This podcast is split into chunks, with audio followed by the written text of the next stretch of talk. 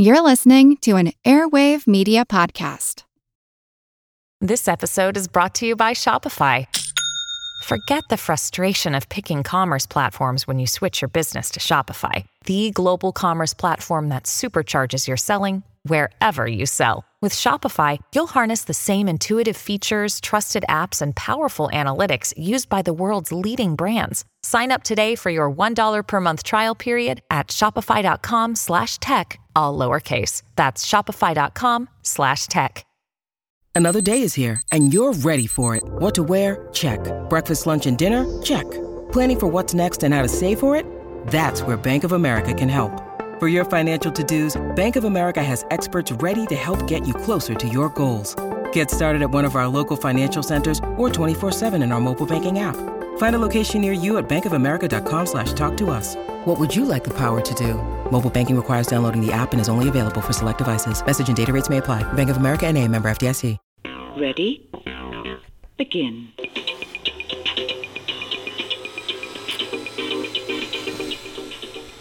So, what game is this that you're playing?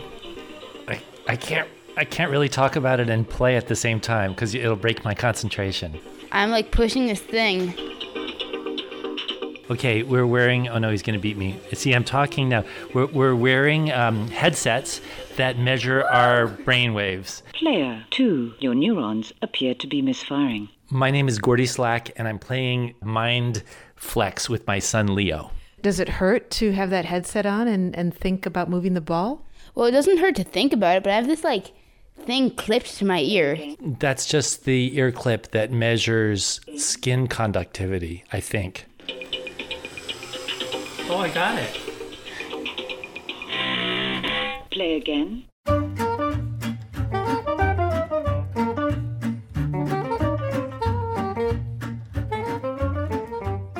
Until now, our communication with computers and other machines has required conscious physical interface, whether we're flipping a switch Hey, uh, we could use some illumination in this studio here. or browsing the web. Hang on, is next week a holiday? I'll just look that up. I'm Seth Shostak, and this is Big Picture Science. I'm Molly Bentley.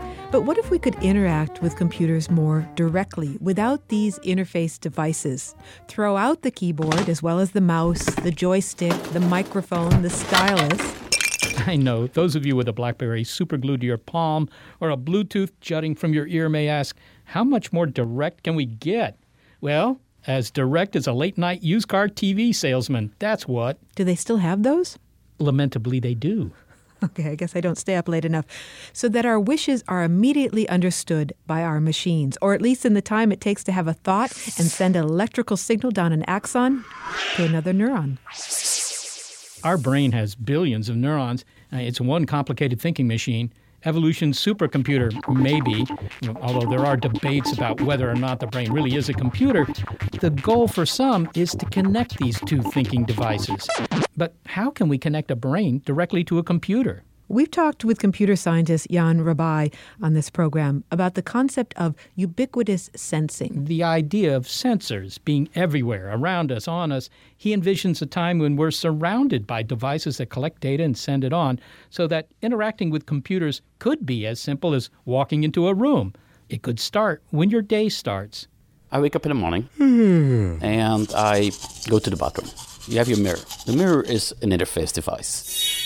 I could actually project information on that mirror. What's the weather look like today? Sunny, 70 degrees. Great. And traffic? Heavy traffic on the bridge. I think I'll ride my bike. And maybe there's messages. New email from Molly. Read email. Why aren't you at work yet? Reply, it's Saturday. And I interact with that display on the mirror, which is a set of sensors. That's an example. Is my Klingon uniform ready for the Star Trek convention? No, cleaners need more time for mustard stain. So I don't need anything. It's actually all around me. It allows me to interact with the latest that's going on Oh, how about the Romulan then? by just having this immersion in the sensory world. That's a lot of sensing pleasure. Too much?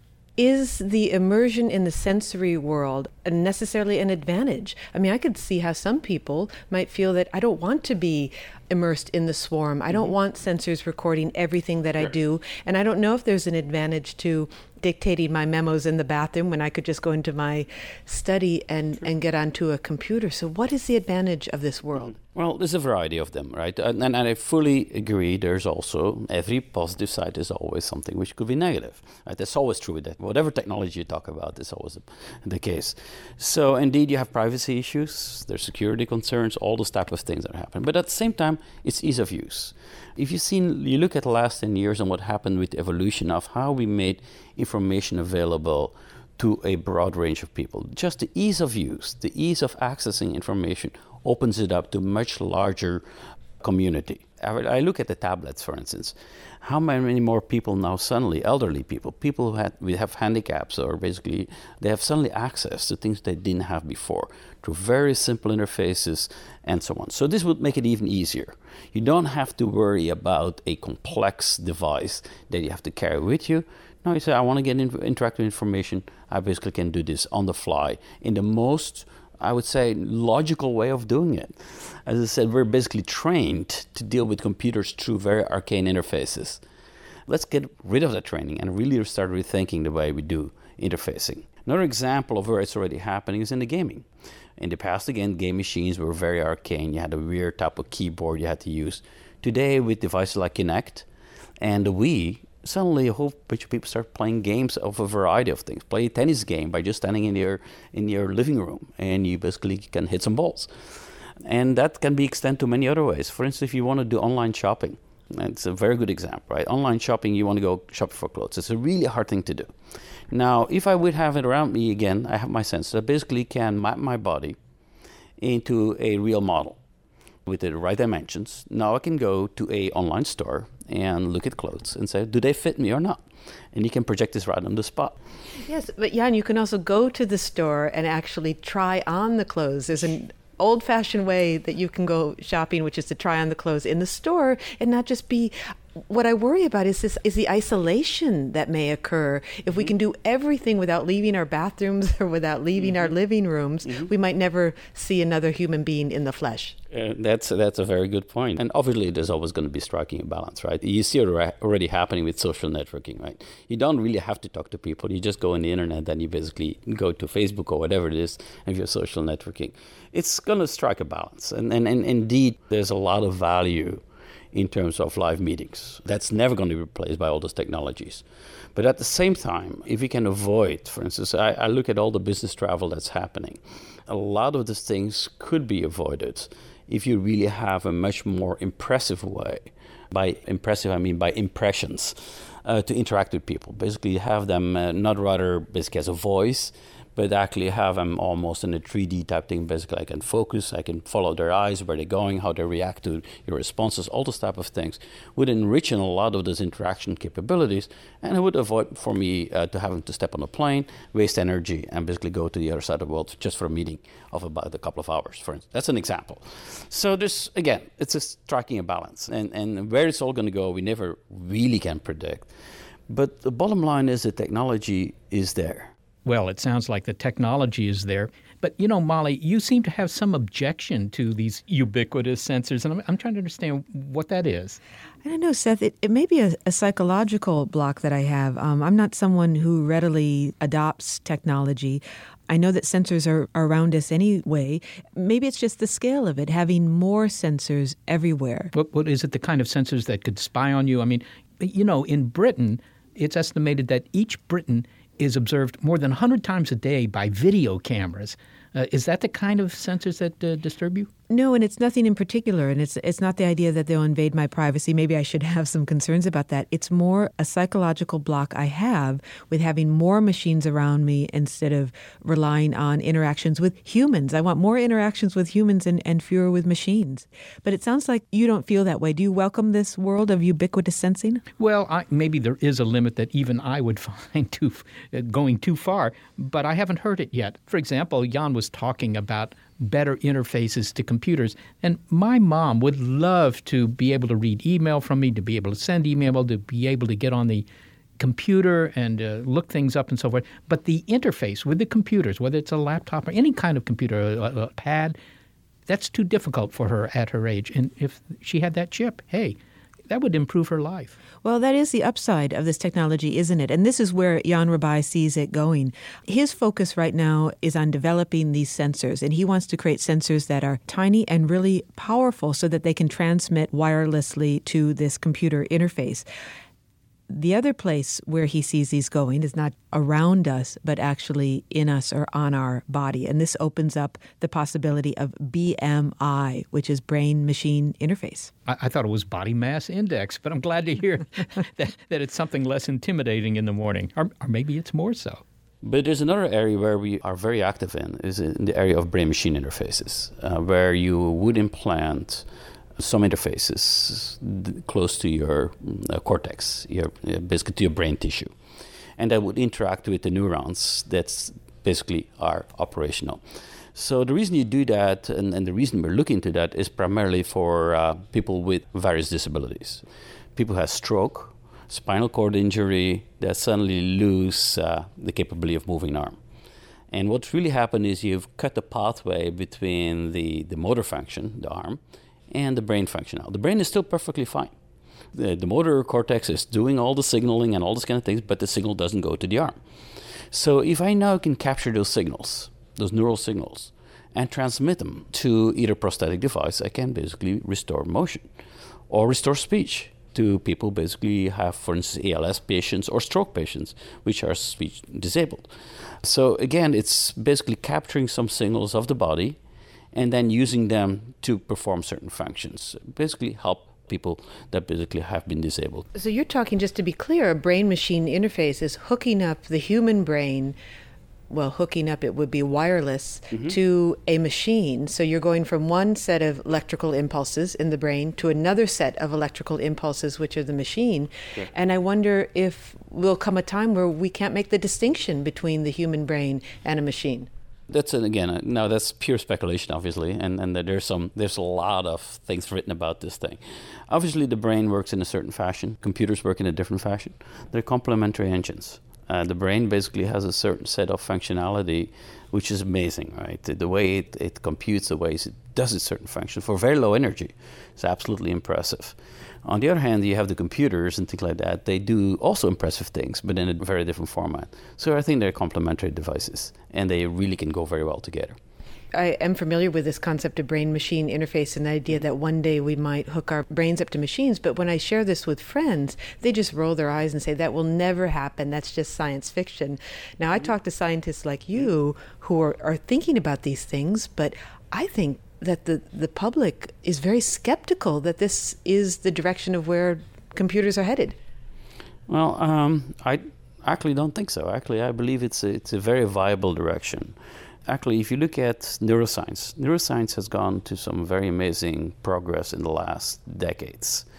There's a lot of things to be learned from there. So it actually there's a cross correlation between the two. I think while we're basically now start imaging the brain, start understanding how neurons talk to each other, how we do certain things, how do we do certain functions like object recognition.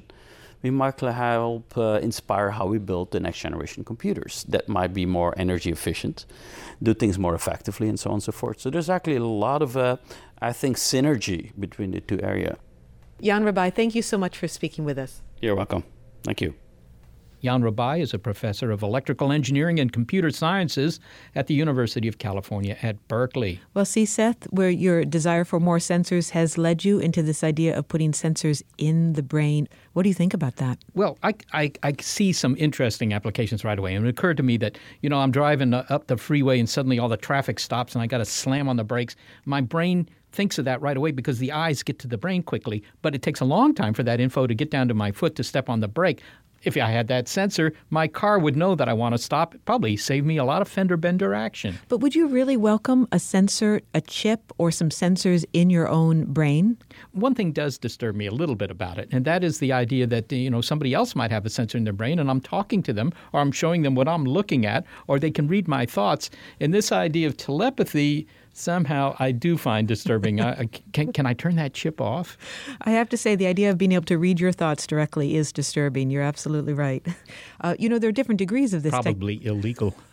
I don't know what your thoughts would be, but there are different degrees of how this technology might be used, this brain machine interface. It could be something that you wear on your head, or it could actually be a chip in your brain itself.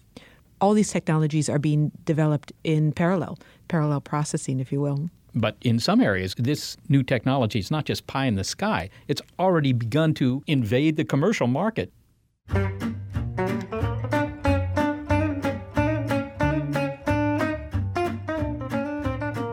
Coming up, ready to do a Google search with your mind? No, I'm not.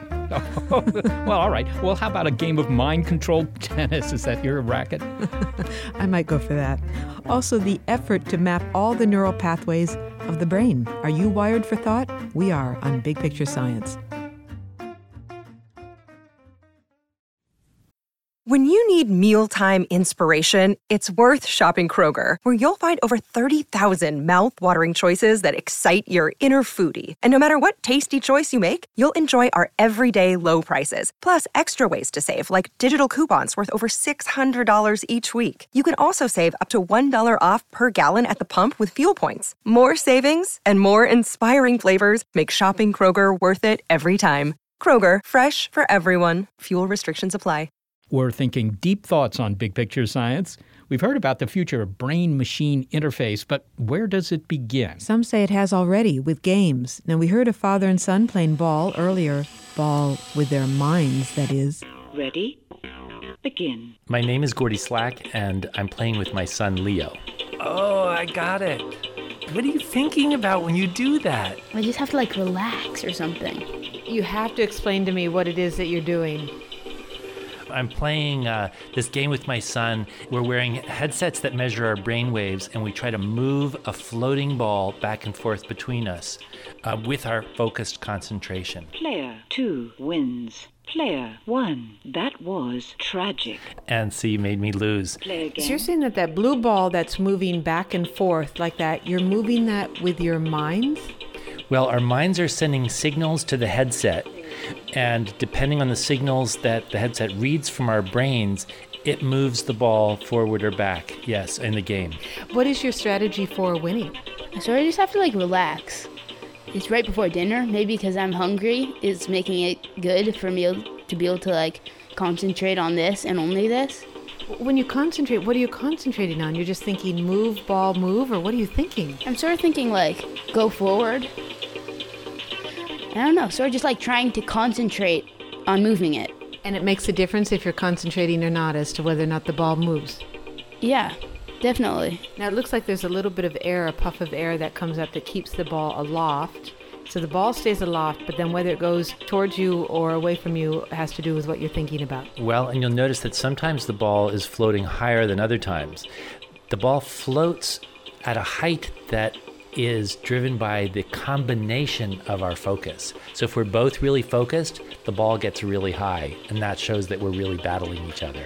This is quite different from the board games I used to play growing up where you had little pieces that you physically moved with your hands. You're telling me that you're really moving this ball with your mind. You are moving the ball with your mind, but it's not simply by forcing it with your mind. You actually, there's like a zone that you need to find where the ball moves quite easily. And it's kind of a combination of focused attention and relaxation. So you need to kind of zoom in on the ball with your mind, and then, then it starts to move. What is this game called? This game is called Mind Flex. Uh, it's a really cheesy name. Okay, well, I'll let you resume. Ready? Am I disturbing your focus now? Yes, don't talk to me. And you're succeeding in getting the ball to go away from you. I'm trying to. Does it help if I talk to you? It's actually gonna make me lose. You did that. You your did fault. that. You you did that to him. I don't. I, I don't think I didn't actually lose. It's not. I didn't lose. can't claim I that didn't lose. victory. No. Play again. You know, Molly, this is so intriguing. Did you try asking one or the other of the players to, you know, lie back and think of England or just think of something else and see whether the ball moved? Well, I didn't ask them to think of England, but there is a little monitor there that supposedly shows how hard you're concentrating. And when I spoke with either Leo or Gordy, the level on that little monitor dropped, and then the ball would move towards the other player. So interfering with their concentration did have an effect on the game. Okay, so it sounds like the machinery was for real in some sense. It is real and it is spooky to see because they're both wearing these headsets that go over their heads and then like something that clips onto their ear with a little LED that lights up and then this game that's making all these sounds and this ball that's moving back and forth. It's not your granddad's Parcheesi. No, it's definitely not that and it gives a new meaning to the phrase let's play ball. Games like Mindflex that require a brain sensing interface such as an EEG headset may not only be the future of play, But they could just be the forerunner of a more intimate relationship with computers that's to come. Now, I think it's obvious that I was a little startled by this vision of Gordy and his son wearing these headsets, so I appealed to Bradley Voytek, a neuroscientist at the University of California, San Francisco, to explain or maybe reassure me as to how this game Mindflex works. What happens basically is when you put these electrodes on your head, which is what Mindflex has, it's a system of EEG electrodes, uh, they pick up electrical signals from, well, supposedly your brain and translate that into some kind of action on a computer screen, for example. So if you're playing a video game and you want to move forward, the best brain computer interface would have you think move forward and it would have you move forward. That's not really what's going on with Mindflex, but someday hopefully that's where we'll be. So, what you're saying is that Gordy and his son are wearing these headsets, right? And they're picking up brain waves from the two of them and transmitting them to the game, and that's what makes the ball move back and forth? Well, so brainwaves is a little bit of a difficult term, right? As a neuroscientist, we can be a little bit more specific, but I, I like to explain it by way of an analogy. Imagine you're you're at a uh, football stadium, and it's a domed stadium, and you have a microphone outside the stadium. You can really clearly hear when somebody scores a touchdown, for example, because everybody will erupt, but you have no idea which team scored the touchdown. You don't know which side of the stadium it came from necessarily. So it's a really rough estimate of activity, of neural activity. What's interesting about these kinds of at home systems, though, is if you actually take your hand and you put it at the corner, outside corner of your eye, and move up about two inches and bite down really hard, you'll feel uh, a big muscle move. And that's actually one of the uh, muscles that control your jaw.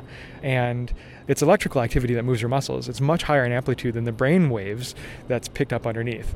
But still, it's the ball is moving without either one of them touching it. And so, how is it that you could pick up muscle activity or electrical activity from the neurons or thoughts or anything like that and translate it into an action that would cause this ball to move at all? Well, what you're actually recording is electrical activity. That's all you're recording. And so, if you have some kind of input signal, either brain activity or muscle activity, you're basically just translating some kind of biological signal through a computer to do some sort of external action. And uh, you know, my engineering friends will say that for a brain-computer interface, it doesn't matter where the signal is coming from. It doesn't matter if it's coming from the brain or a muscle or anything, as long as it works, right? As long as it can get something to work reliably. That's all you need.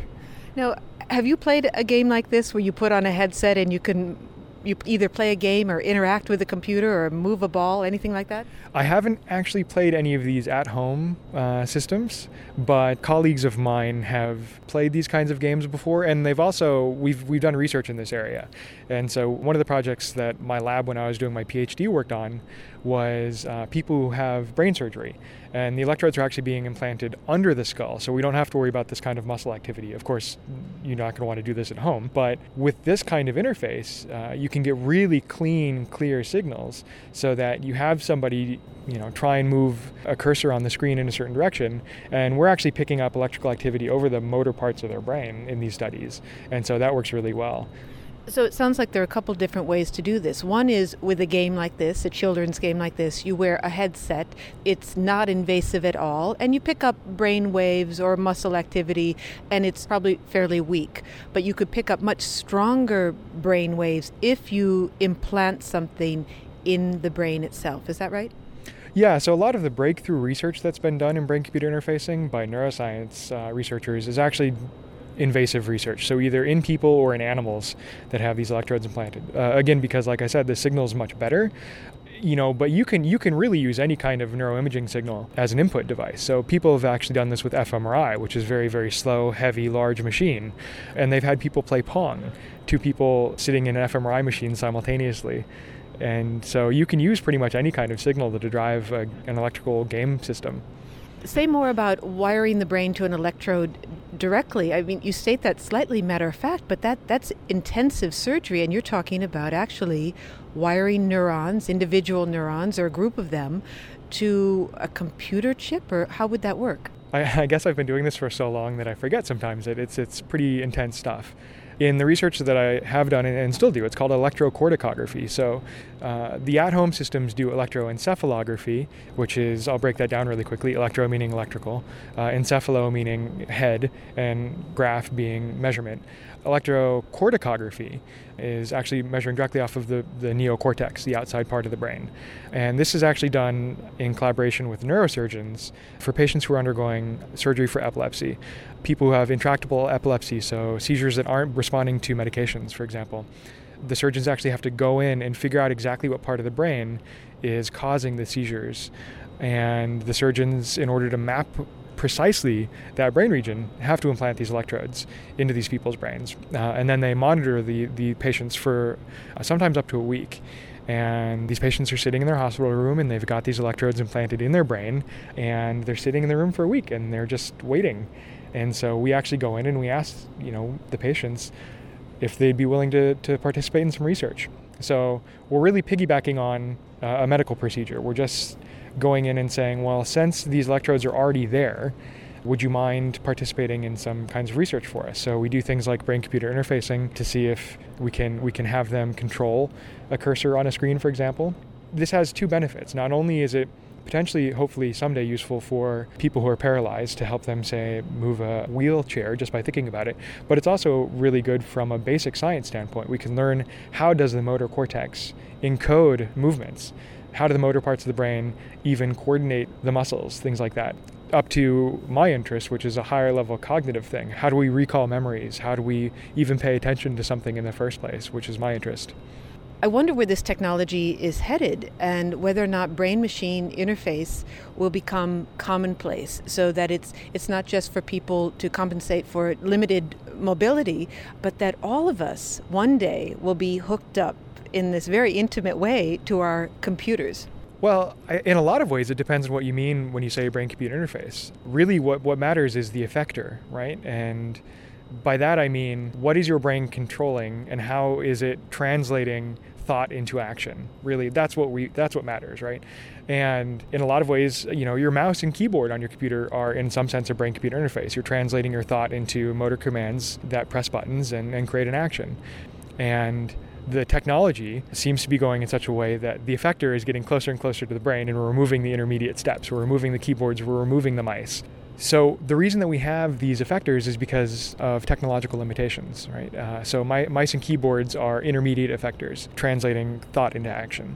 And as the technology gets better, and as we learn how to deal with noise better, and as we understand what the brain is doing better, in theory, there's no reason that we can't have more direct interfacing. Is it something that we want though? Can you see that there's a there's a benefit to this direct interfacing with our computers? uh, what we as a society want and what we as a society adopt, I think, are, are sometimes not necessarily one and the same.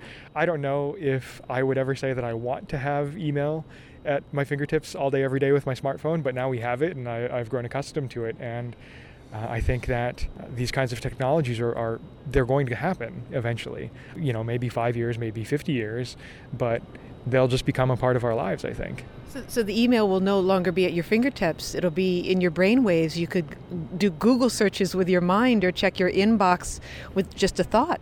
I don't know if it will ever get that good with non-invasive types of recording, but you know, I have a friend who always jokes with me that this is something he wants. He always says, "When are we going to get Google in our heads?" Because I'm tired of having to type all this stuff out. So people definitely want this stuff. Thank you very much. Thank you. Bradley Voytek is a neuroscientist at the University of California, San Francisco. What I find interesting about what Bradley Voytek is saying is that there are different levels that we might interface with our brains with computers in the future. You might put on an EEG headset. But the other thing is what Jan Rabaey talked about earlier in the show, which is implanting something in the brain that's minimally invasive. But if you hear what Bradley's talking about, what some neuroscientists have done with patients who have epilepsy, they have gone actually into the brain itself and wired up neurons to electrodes, and that is full on invasive. Yeah. As a personal matter, I prefer the non invasive approach. I, I, guess that's why I use glasses and I, you know, haven't had that uh, eye surgery.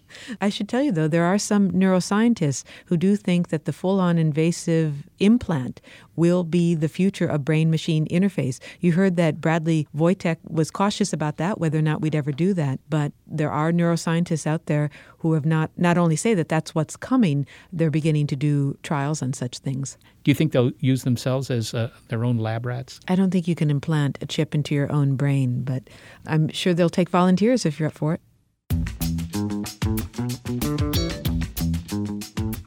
All this talk about brains, connecting to our brains, inside, outside of our heads, brain waves. But what's in a brain anyway? Okay, you got your neurons. Okay, those are the brain cells. Check. Axons. The long projections at the ends of nerve cells that carry the electrical signals. Check. Synapses. The junction points where neurons communicate with one another and where the electrical signals turned into a chemical signal. Check, check. There's more, like glial cells, but what we have so far will get us started. All right, neurons, axons, synapses. Okay, but how many are there? Well, let's do the numbers at least 90 billion neurons in the human brain, 150 trillion synapses, 100 miles of axons. And to put that one in perspective, Mount Everest is only five miles high. Well, that's a lot of brain matter packed into one skull. Speaking of geography, it took cartographers and explorers 500 years since the beginning of the 16th century to map in detail the hills, valleys, mountains, and crevasses of the Earth. Now, neuroscientists want a similarly detailed map of the human brain, and they want it in five years. The Human Connectome Project involves more than two dozen scientists in research institutions across the country, including at UCLA, where neurologist Arthur Toga takes advantage of high tech machines to map the connections between our neurons. And also determine how those neuronal superhighways function. Arthur, what does it mean to map the brain's circuitry, which apparently is the goal of the Human Connectome Project? Well, it means exactly what it says. The point is that we want to understand the highways and the byways of the human brain. And by that I mean establish the connections between one region and another, both anatomically, which is the wires themselves, or the neurons as we would say, as well as how they work. What is the function between those two areas? So this sounds to me like a pretty difficult thing to do. I mean, I, I could maybe map the inner workings of my computer here, but that wouldn't tell me how it actually works. It would just show where all the parts are. You're you're doing more than that. Well, we're doing more than that because there are a lot of different ways for us to make that map. So, for example, we can make a map that shows the anatomy, the structure of the human brain. We can also make a map that shows its function, how it works. And furthermore, we can do that using a variety of techniques. Everybody's heard of MRI. We can use that technique. We can use measurements of the uh, electrical activity, the chemoelectrical activity within the brain, and we can make all kinds of other measurements. And by combining all that information, we can get a picture, literally a picture, that shows us the structure and the function of regions of the brain. So you have more than just the parts. You also can show which way the information is routed within the brain. That's exactly right. So when we are performing a particular task or or exhibiting any behavior, even this conversation that we're having, different parts of the brain contribute to that behavior differently at different times. And we can make maps of that that are showing how that circuitry is working in order for us to perform that task, speaking and understanding. Can you give me some idea of at what level of detail you're talking about here? I mean, you know, uh, are we down to the size of an individual neuron or a, a whole group of neurons? Oh, I wish we were down to that size. We're not quite. So that's a good point. The resolution that we have is generally around about one millimeter, uh, which is really quite small, but not as small as neurons. Many, many thousands of neurons fit within a single millimeter. So we aren't to the level of looking at individual cells by any means, but we can still learn a great deal by looking at the resolution that we can have. I do want to point out one other thing that, that your audience needs to understand, and that is when one conceives of a map, if you're looking at Los Angeles, for example, we know where the 405 is, we know where Route 10 is, we know where all the freeways are, because there's only one of each. But when you're trying to map the human brain, we have to account for the fact that there are as many brains as there are people that we map. And so we have to understand the variability across these individuals, and that, in fact, is part of the task that faces us. Well, two things there with your analogy. I, th- I find that interesting. Uh, you talk about mapping Los Angeles, it's largely two dimensional, whereas the brain is three dimensional. It sounds to me like that's, that's a tougher problem because these freeways in the brain, if you will, they, they, can you know intertwine with one another, go up, down, and, and cross one another in the way that uh, the streets on the city uh, don't do. Well, it's worse than that. Uh, as you point out, there are more dimensions in the human brain than you might find on a two dimensional map of freeways. There are three dimensions of space, but there's also the dimension of time. So your brain is constantly changing. It changes from the day you're born, or in fact, from the day you are conceived all the way to the day you die. And it, it has a normal change that may occur, but there are also changes that are a result of neurological degenerative diseases, for example, or other disorders. And it also changes as part of our experience. We can't necessarily see that as easily as we might see other changes, but the brain is constantly adapting to its experience, and that's part of the way in which we learn things. And so we have a four dimensional problem three dimensions of space and one of time. Hold on right there, and we'll return to Seth's conversation with Arthur Toga in a moment. You're listening to Big Picture Science. I'm Jane Perlez longtime foreign correspondent and former Beijing bureau chief for the New York Times. I've been a foreign correspondent in lots of places Somalia, Indonesia, Pakistan, but nowhere as important to the world as China. I mean, China is not dropping anti democratic paratroopers into Montana. But of course, we did see things like the weather balloon slash spy balloon riveting the whole country for a week. This is Face Off an eight part series in which we'll take you behind the scenes to key moments in the tumultuous US China relationship. We'll speak with a diplomat, a spy, a tech reporter, a US admiral, even Yo Yo Ma. Plus, my pal and noted China historian Rana Mitter joins the conversation. We'll look at what's driving the two nations apart and explore whether anything can help bring them back together. Face Off launches April 9th. We return to Seth's conversation with Arthur Toga about the Human Connectome Project. It seems to me that if you wanted to use this technique to investigate uh, various, I don't know, deficiencies in the brain, uh, diseases, what uh, strange behaviors, whatever, that you would need some sort of baseline, some sort of here's your ISO standard brain. So I have to ask you the question that I, I, suppose they asked Craig Venter when he worked on the Human Genome Project, namely whose DNA was being mapped. And in that case, I believe it was Craig Venter's, but whose, whose brain's being mapped? Well, in our case, uh, we literally are mapping thousands of subjects. So these ours are normal subjects. Uh, we ask for volunteers to participate in these studies. Uh, and it allows us to create maps so that we can still understand the variability. So that we could ask, for example, our database, which is what we create. Literally, the map is a database. And we can say to the database, show me what a 25 year old male right handed person's brain looks like. And we can do that. And we could say, now compare that with a left handed 65 year old woman's brain. What are the differences? And because our map is based upon a collection of literally thousands of human brains, it allows us to understand this variability and how it may relate to something like handedness or gender or some other variable that you're interested in. We're talking about, I believe, something like 100 billion neurons in a human brain with 150 trillion synapses. Now, you're not mapping it down to that fine level, but nonetheless, this is an enormous machine, if you want to call it a machine.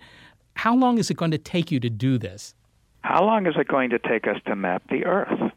So we have a map today. You can find, as I said before, the freeways of Los Angeles. We can even map the depths of the oceans. We can do that via satellite now. But we don't know for for a fact all the meteorological patterns, the relationship between Earth's crust temperature and wind patterns in certain regions of the of the planet.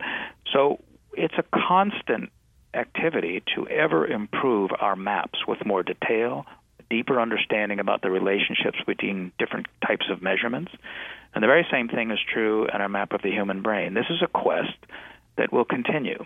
The human brain is by far the most complex organ that we have. It's what makes us who we are. And I think the challenge for us is to develop systems that allow ever more information to be introduced to these maps so that their detail and their comprehension is improved over time.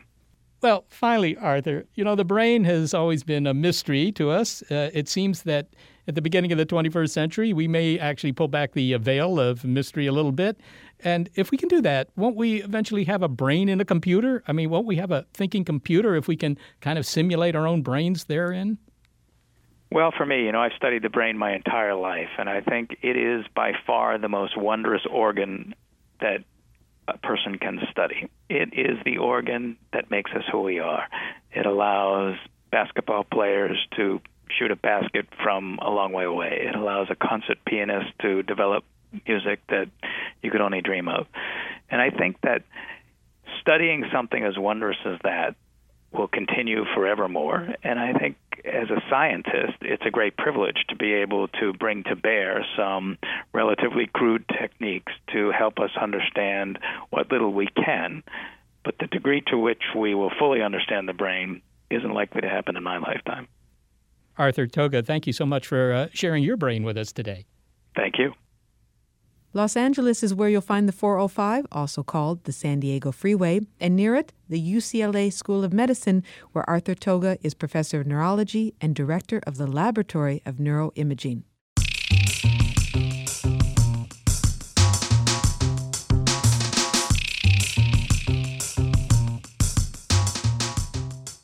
The brain is one complicated piece of biological hardware. So, not surprisingly, a large team of researchers is engaged in studying its structure and its functions. But who's in charge of them? The university chancellors, grant agencies? No, not the people who sign their paychecks. Who's in charge of them as individual human beings? And not just them, but any of us. Is it us or our brains? And what's the difference? Neuroscientist Michael Gazzaniga says there's so much processing that goes on in our brains that's automatic. All this stuff that we're unaware of, even when we think we're in control, that it raises a question about our own command of our lives. It's all in his recent book, Who's in Charge? Free Will and the Science of the Brain. Mike, you write that when it comes to human beings, you are your brain. So, what does that really mean? What we're trying to communicate there is that all of the uh, psychological things that you and I enjoy being human are generated by your brain, and brain science is figuring out uh, how it gets that job done. All right, but when I think of myself, I think of myself in terms of my conscious mind. I don't think about the unconscious stuff, and yet our consciousness is only sort of a little bit of foam on the ocean of who we are. So, are we not really in control of ourselves? Well, it is true that 99.9% of us is going on outside of our conscious awareness. Everything from just pointing to uh, an object on the wall to uh, generating the sentence uh, that I'm doing right now, all that is using a multi agent system, a modular system underneath that's all cooperating in some way to give me a common functional output. How that works, we don't know ultimately how it works but that it goes on below our conscious experience uh, is uh, absolutely correct. And yet, that remaining part of our brain activity that allows us to be phenomenally aware, we are very, very involved in wanting to believe that we act freely in making our choices with that conscious uh, moment that we all have. Well, part of this, I suppose, has to do with the functionality of the brain, and you've been doing a lot of work on that. And it seems that the right hand part of our brain, the right hand hemisphere, may be taking in objective information about the world, I presume from our senses and so forth. But it's the left hand brain that brings that to our consciousness, that, that interprets it. Well, the way to look at it is that both hemispheres are involved in uh, processes that can lead to conscious experience. But there's a special feature in the left hemisphere, something uh, we have called an interpreter, that that seems to pull together and find meaning in all the behaviors that all these other separate systems can produce, whether they be emotive, whether they be actual perceptual acts, cognitive acts, whatever it is. And it this interpreter weaves a story into a narrative, and that narrative becomes us. That narrative becomes our story, and each of us has a story that is generated by this special features humans seem to have in their left brain. Like, for instance, if you see uh, one ball come up and hit another ball, like on a billiard ball table, and you when the one ball hits the other, and you think that ball caused the other ball to move, that is a perception of causality that we know goes on in the left hemisphere of the brain. So when you're conscious of that, that's what's producing that. Okay, but in general, how accurate is this interpreter that's uh, portraying the world for me or my, my view of the world? Well, in general, it's very accurate. In general, things happen to us in a straightforward way, and we make a, a, an inference and have a hypothesis about that, and that becomes part of our worldview as to what's going on. And usually, what's going on around us is uh, very orderly. It's great, and it's also the same system that makes you think you're in charge of your actions. Well, even though that's probably a different story. Well, that's an interesting story, though, because I like to think that I'm in charge of my actions. I like to think that I have free will. Uh, is that in doubt? The concept of free will is dated. It's a concept that came out of a time when people wanted an excuse to have a thing, a, a there was an essentialism out there that you, the, the ephemeral you, Seth, has to be in charge and responsible for their actions. And the brain sciences have shown, well, that's actually not how that part works. That we're learning more about. But when it comes to the question of are you responsible for your actions, I say absolutely yes, because that is to be understood and determined at another level. That's the kind of thing you get when people interact. So my tagline is while brains may be automatic, and I think brains are automatic, people are free. It's the rules that happen when more than one person exists in the world. And that will always be with us no matter how much we come to learn about the mechanisms of the brain. There was an article about this in the New York Times, uh, in which they described your work, and you commented on the impact of brain research on, for example, criminal cases. Uh, and in particular, it sounds like what you're saying is that, well, those hidden subroutines in their brains, you know, pushing them to do something like uh, steal something or, or uh, aggressively treat somebody uh, in a way that the law forbids, you know, maybe, well, they're not really responsible. It's a part of their brain they can't get to. I don't buy it. I have a very uh, strict line on that. People can follow rules, and one of the rules that you commit to when you're part of a social group is that you're going to be held accountable as you are holding me accountable for my actions. To give away the concept that someone is not responsible for their action is way, way too much and, and is unnecessary. That's that's not how to capture or frame the problem. What about the possibility of uh, looking into the brains of uh, criminals and seeing whether indeed they, you know, they they were conscious of what they were doing? Can can we do that? Should we do that? I don't think that that's going to change anything one way or the other. It's still the fact that you are to be held responsible for your actions because it is at the level of social interaction that that concept even has any meaning look, why would anybody want to build or have a brain that uh, when it decides on a course of action, all of a sudden has some random generator in there? Mike, the brain is occasionally likened to a, you know, a supercomputer. It's often called the most complex thing we've ever found in the cosmos. But is that just sort of an artifact of living uh, when we do? I mean, is this a very good analogy? Is it even useful? Well, it's useful uh, to some extent in the sense that the computer is a layered system, and so is the brain. So there's a there's the well-known hardware, software uh, layers in the computer world. And what's interesting about it is that when you talk about, well, how does it work? I mean, the computer without the software doesn't have any use, and the software without the hardware doesn't have any use. And it's only when they begin to interact that you get functionality. And so the challenge of neuroscience for the next hundred years is to understand when the brain, which enables the mind, and the mind that it enabled interact. Somehow that interaction of those layers is going to tell us the true language for understanding the functionality of the mind brain interaction. We're not there yet. What about the possibility expressed by some researchers that will create a you know a really good brain machine interface and hook ourselves uh, directly up to computers. Well, people talk about the fact that uh, we already have uh, devices to help us. We have all our PDAs for our phone numbers. Uh, we have it, our little uh, iPads where we can Google anything in the world. We're already become so dependent on external devices. It's actually been shown in some recent studies that when we look at the information on our laptop, we know which folder we put it in, but we don't know what we put in there. We've we've already downloaded it to another device, but we know where to go look it up. So and and this is just the beginning. And there I think will be more organically connected devices that will uh, assist and manage our cognitive process. That's a long way away. Well, I would certainly personally look forward to some improvement in my own cognitive ability if I could plug in a chip and do that. I, am in line in front of you. well, but but I gotta say, I, I mean that's the upside that maybe would improve my performance or behavior or something. But would this maybe deprive me of a little bit of free will? I mean, maybe you could program the chip. You know, some people are programmed for bad behavior and others are programmed for good behavior. Whatever. You never know. I think a more immediate example is the drones that our military is uh, using with greater frequency. And the question is when they become autonomous drones, in other words, they'll be programmed to make local decisions. At which point do we uh, wonder? Well, now are they? Uh, are we going to assign them responsibility for their decisions, which will all be made by a computer? We haven't thought completely through how we're going to deal with that finally, Mike, I, I, walk through life and I think that I know what's going on with me. I am mm-hmm. aware of my own existence, unlike the pigeons outside the window here. But that seems to be an illusion because I'm not particularly aware of what my brain's doing to aid my digestion or keep my heart beating or any of those things.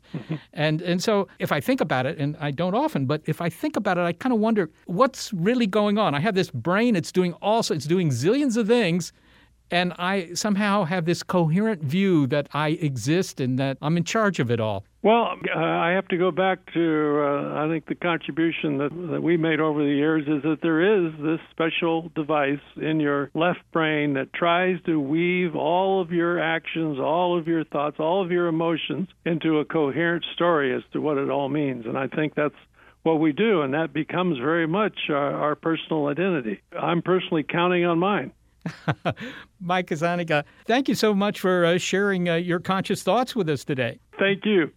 Michael Gazzaniga is a neuroscientist, the director of the University of California, Santa Barbara's SAGE Center for the Study of the Mind, and the author of Who's in Charge? Free Will and the Science of the Brain.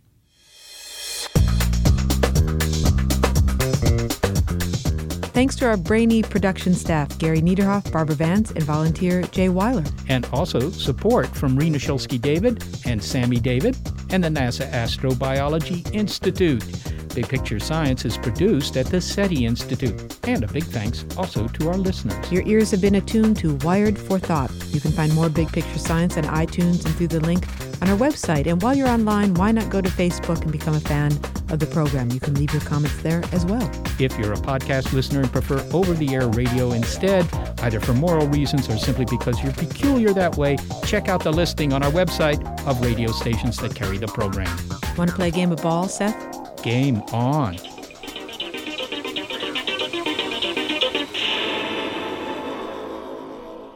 Player 1 wins. I like the way you think. Player 2, your neurons appear to be misfiring. Want to support the show but are too busy surfing the net and shopping for shoes online? We've got the fix. Go to bigpicturescience.org's support page and download the Good Search toolbar. It takes less than a minute. The radio show will get a penny for every search and even more when you make purchases from the Good Shop. Make Big Picture Science your charity of choice and support us without any cost to you. Good Search and Big Picture Science, searching that makes a difference.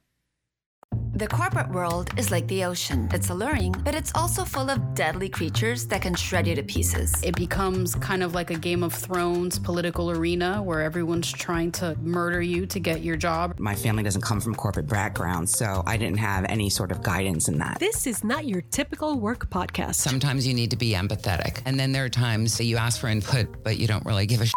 Listen to the Ambie Award nominated podcast, Surfing Corporate. Stretch opportunity? What is this, yoga class? Get out of here. Tech moves fast. So keep pace with the Daily Crunch podcast from TechCrunch. With new episodes every day, this podcast will give you a quick overview on everything you need and should know about startups, new tech, regulations, and more. Listen to TechCrunch Daily Crunch now, wherever you get your podcasts. That's TechCrunch Daily Crunch, wherever you get your podcasts.